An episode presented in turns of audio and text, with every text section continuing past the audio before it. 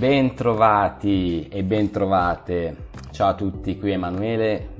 Siamo sul podcast emozionale, il podcast che tratta tutti gli argomenti legati alle emozioni e a come comunicarle in maniera eccellente per avere un miglior rapporto con gli altri e di conseguenza una qualità della vita migliore.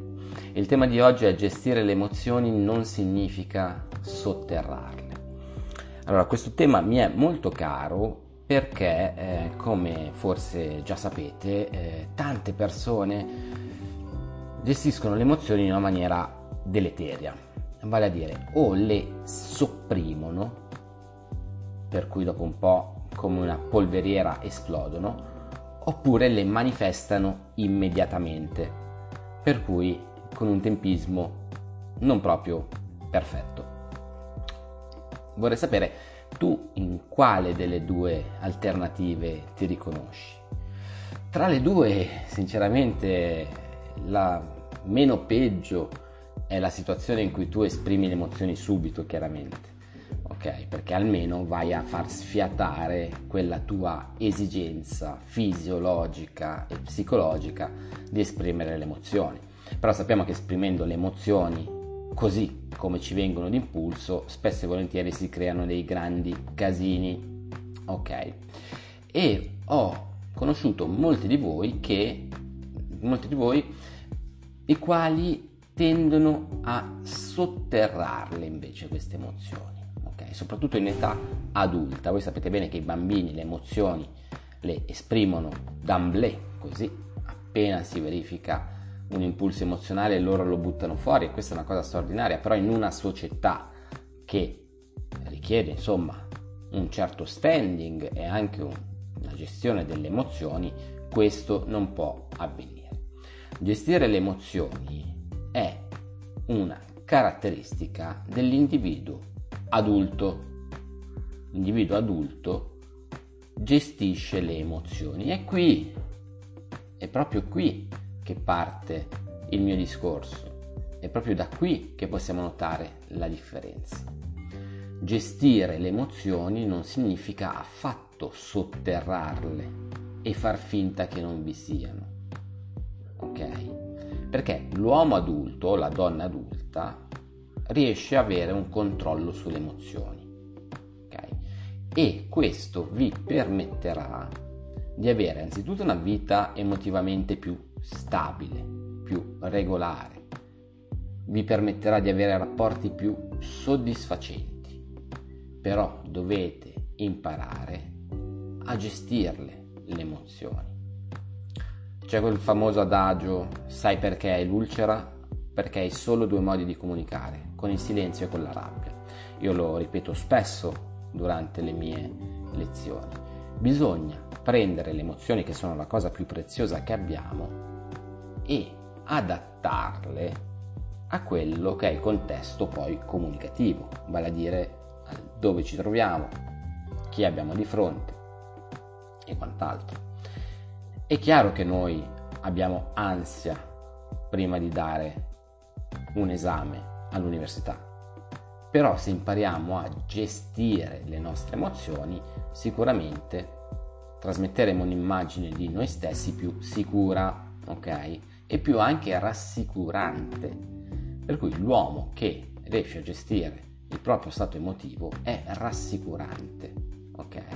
È, non è una questione di dominante o non dominante, è una persona che ha il controllo, ok? Ma questo non significa sotterrarle, significa semplicemente saperle gestire, ok? Saperle controllare accoglierle per poi dopo farle sfiatare. Scusate il termine è terribile, il termine sfiatare, però non mi viene in mente un sinonimo che sia all'altezza, e farle sfiatare nel momento giusto. Se voi avete una grande mole, ad esempio, di, di ansia, quali sono le alternative? Una è far finta che non ci sia. La seconda alternativa invece è esprimere in tutta la sua potenza questa emozione di ansia. Se noi impariamo a prendere questa emozione ad accettarla, a coccolarla e a esplicarla, per cui farla uscire in maniera ragionata, per cui con un filtro della nostra intelligenza, saremo in grado di andare a soddisfare quello che è una nostra esigenza fisiologica, ossia di fare uscire questa emozione, però lo faremo in una maniera adulta e corretta. Ok? Purtroppo so molto bene che andare a far finta di niente, a sotterrarle, soprattutto per i maschietti, eh, è la strada più semplice. Però dovete immaginare un, um, un vaso di acqua, ok? Ogni goccia, ogni goccia, ogni goccia, ogni goccia di emozione che noi cerchiamo di sopprimere, poi dopo trabocca, ok? E quando trabocca, trabocca male. Trabocca male perché trabocca uno sclero, si dicono, si fanno cose che non vanno bene, di cui ci si pente dieci minuti dopo. Per cui gestire le emozioni non significa sotterrarle, gestire le emozioni non significa far finta che non vi siano significa avere il controllo e avere la presa, avere il polso della situazione e capire quando quella emozione può e deve essere esplicata. Il mezzo, lo strumento più adatto, secondo quella che è la mia teoria, sono le parole. Ok, pensate a quanto le parole siano complicate da esprimere, quanto le emozioni abbiano un linguaggio che non è per nulla universale, per cui noi non possiamo esprimere la nostra emozione all'altro in maniera semplice, bensì dobbiamo trovare il giusto linguaggio, il giusto parametro per far capire all'altro quello che realmente proviamo. Perché se così se facciamo così, saremo in grado di essere il più espliciti possibile, ossia di farci capire. Già, già comunicare è un casino, già comunicare è difficile. Ok? Se noi ci soffermiamo a un livello superficiale di espressione emozi- emotiva, emozionale, come possiamo pretendere che l'altro capisca? Se io sono arrabbiato, se io sono deluso, non posso dire tu mi hai deluso, perché per me la delusione è una cosa, per te potrebbe essere un'altra. Io ho avuto un'esperienza con la delusione, tu invece ne puoi aver avuto altre. Ok? Per cui dobbiamo trovare le parole giuste per comunicare le nostre emozioni ed essere più specifici possibili utilizzando metafore, similitudini. Ad esempio, facciamo un esempio, mi viene in mente adesso, stare insieme a te mi ha fatto sentire come un cane in un canile. Certo, stavo bene, perché c'era sempre qualcuno che mi portava qualcosa da mangiare, ma non era il mio ambiente e non mi sentivo libera con te. È molto difficile, è molto diverso, scusatemi, rispetto a dire eh, con te non ho bisogno dei miei spazi cerca di far capire tramite una metafora, una similitudine come ti senti, ok? Perché il primo passo è riconoscere l'emozione. Attraverso un'alfabetizzazione emozionale capire di quale emozione si tratta e poi nel momento in cui l'abbiamo per le mani farla capire agli altri. Per questo per me è importante avere una grande proprietà di linguaggio e soprattutto fare un passaggio, diciamo, un po' cervellotico in cui noi prendiamo l'emozione e diciamo, ok, questa è la mia emozione, come la racconterei? Direi che sono incazzato, ok, questo ha un sufficiente, diciamo, impatto sull'altro può far capire realmente all'altro? La risposta è no, okay? perché quella è una risposta dominata dall'impulso. Se noi invece filtriamo no? attraverso il nostro cervello, il nostro ragionamento, le nostre capacità linguistiche, quello che è l'emozione e troviamo delle metafore che siano adatte, sicuramente si andrà a creare un'empatia maggiore, ossia saremo in grado di far capire all'altra persona in maniera più precisa quello che noi proviamo e nel momento in cui qualcuno capisce e comprende in maniera più precisa quello che noi proviamo, c'è un avvicinamento, si può prostrare verso di noi. Purtroppo la comunicazione, quella impulsiva, normale, quotidiana, è una comunicazione sciatta. Si dice cheap talk, cioè noi utilizziamo termini semplici per andare a esprimere concetti molto complessi quando in realtà concetti molto complessi richiedono ragionamenti complessi e un ragionamento complesso richiede un po' di tempo. Per cui non fatevi fregare dall'impulso.